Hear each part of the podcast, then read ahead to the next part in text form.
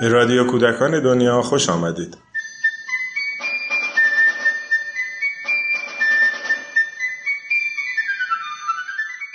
سلام. به گواه بسیاری از کارشناسان، سیستم آموزش رسمی کشور ما از نبود تنوع در رویکردهای آموزشی رنج میبره.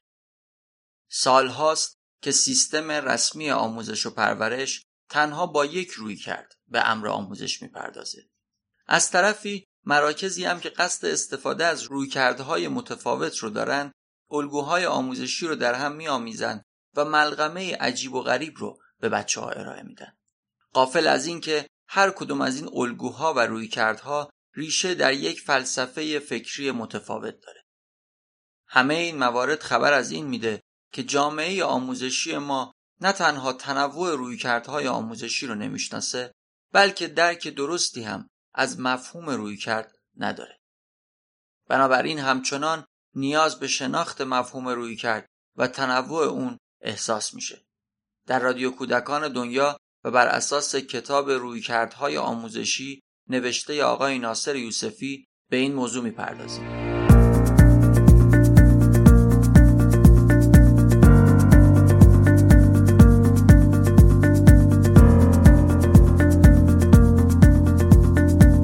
در هر قسمت خانم هایده حسین‌زاده بخشی مربوط به یک رویکرد عمده آموزشی رو با شما در میان میذاره.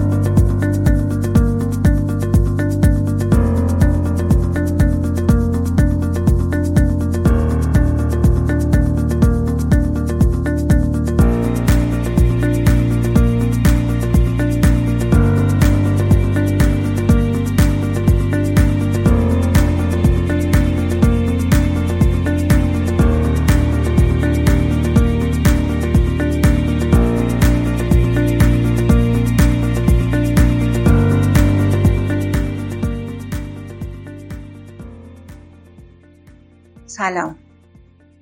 تقویت کردن پاسخ و رفتار مطلوبی که از آزمودنی سر می‌زند، یک کشف بزرگ در حیطه روانشناسی رفتارنگر بود.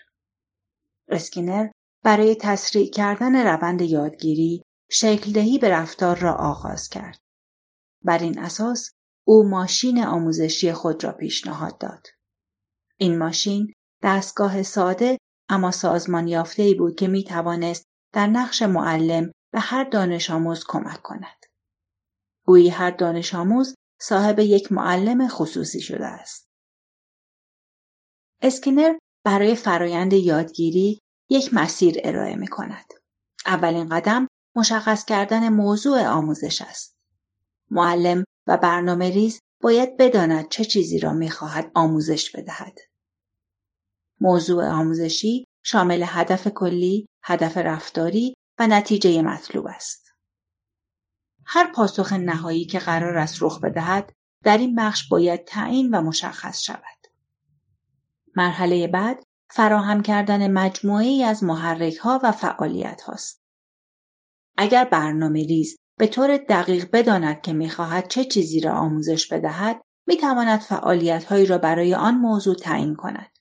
بدین ترتیب قدم دوم فراهم کردن فعالیت‌هایی است تا کودک به طور مناسب تحریک شود و سپس بر اساس آن فعالیت‌ها به هدف اصلی دست پیدا کند.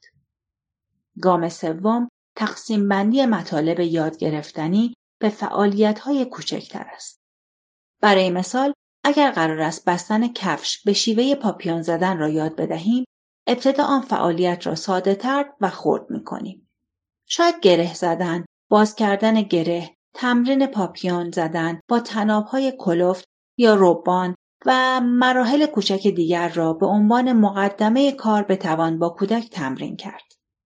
به این ترتیب می توانیم سخت‌ترین مفاهیم را با خرد کردن موضوع به کودکان آموزش بدهیم. آخرین قدم تشویق و تقویت کودک در زمان مناسب است. اسکینر به نقش تقویت پاسخها بسیار اهمیت می‌دهد.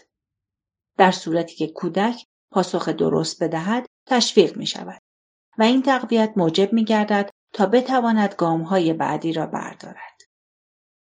بدین ترتیب از دید رفتارنگرها، آموزش همه چیز به انسان امکان پذیر است. حتی آموزش توانایی پیگیری، ابداع و خلاقیت. به شرط اینکه هدف صحیح را بشناسیم و در زمان مناسب با امکانات کافی برنامه‌های حساب شده را پیش ببریم.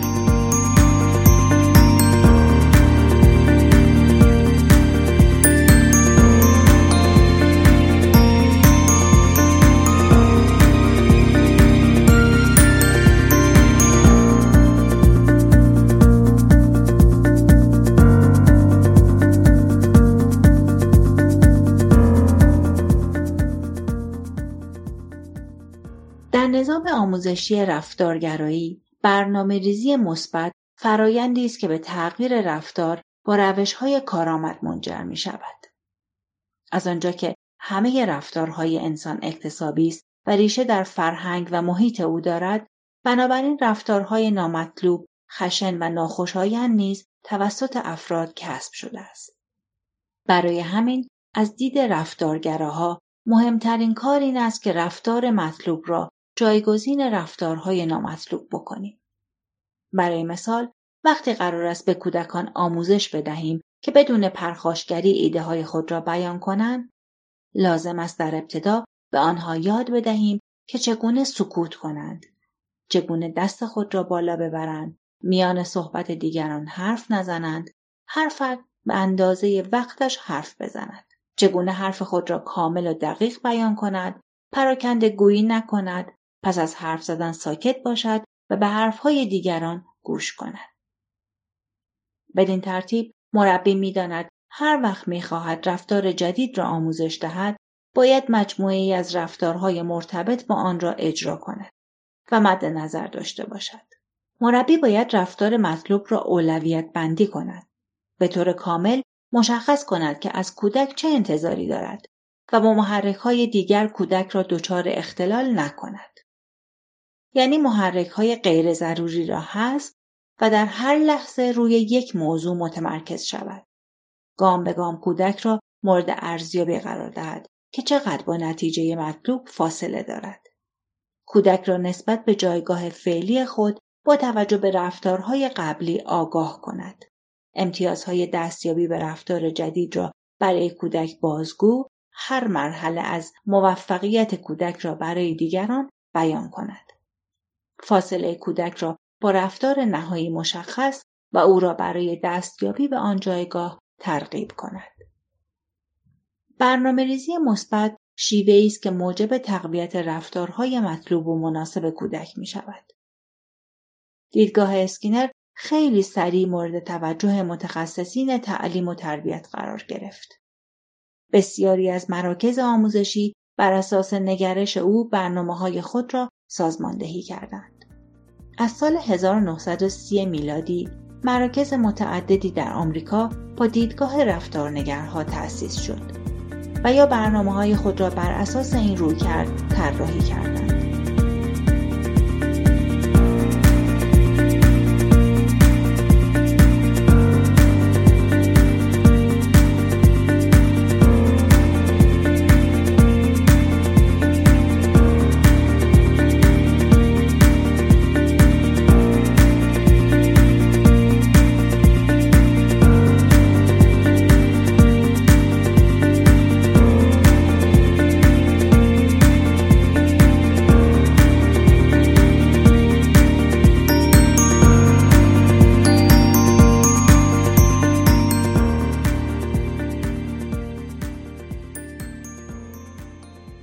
رویکرد رفتارنگرها امتیازهای ویژه‌ای داشت که باعث شد مورد استقبال عمومی کارشناسان آمریکایی و بعدتر اروپایی قرار بگیرد.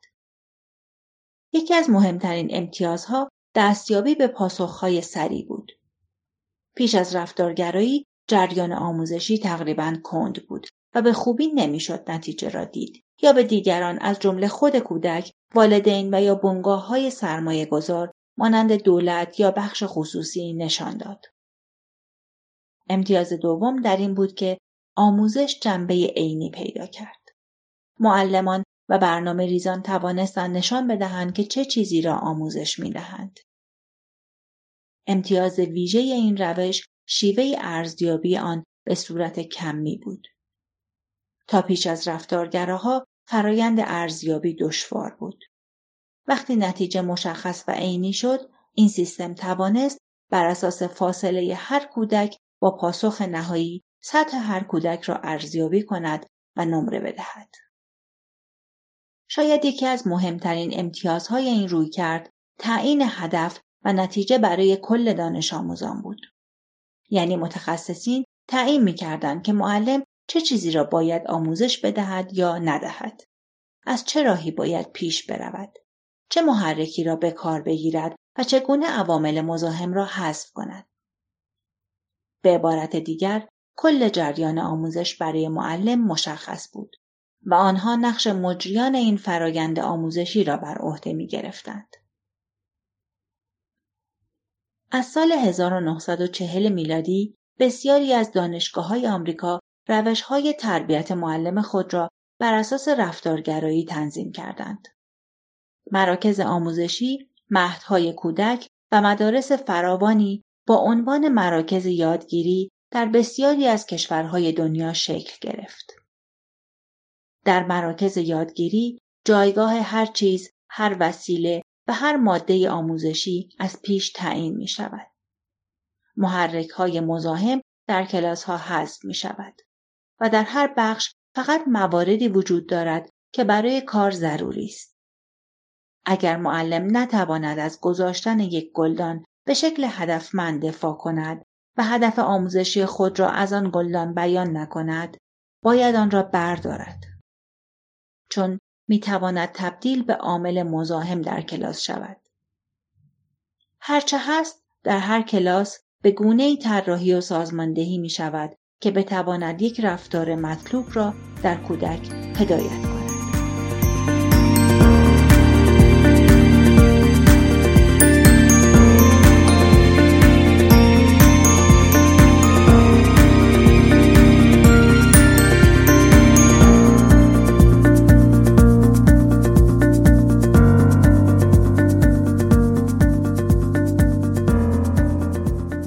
برای اطلاعات بیشتر می توانید به کتاب رویکردهای آموزشی نوشته آقای ناصر یوسفی مراجعه کنید.